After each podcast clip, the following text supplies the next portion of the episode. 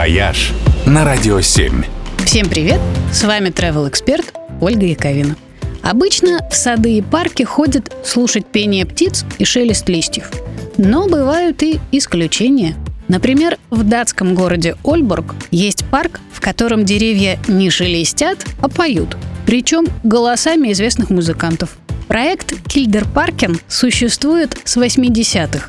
И с этих самых пор звезды разных стилей приезжают в Данию и сажают в этом парке деревья и дарят им свой голос. Здесь есть деревья Стинга, Элтона Джона, Брайана Адамса, Андрея Бачелли, Калли Миноук, Шакиры, коллективов Guns N' Roses, Take Z и еще многих-многих других.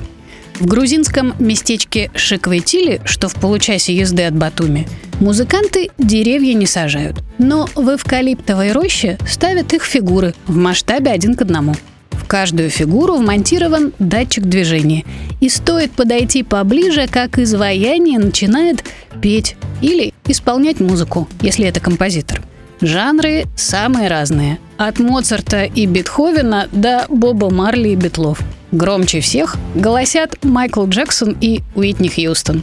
А Тупак Шакур, хотя и не всегда реагирует, но если его растолкать, вполне бодренько начитывает рэп. А в музыкальном саду в Торонто никто не поет. Но деревья и цветы служат зримым воплощением музыки. А конкретно первой сюиты для виолончели Баха. Сад разделен на шесть частей. Каждая олицетворяет один из составляющих сюиту танцев.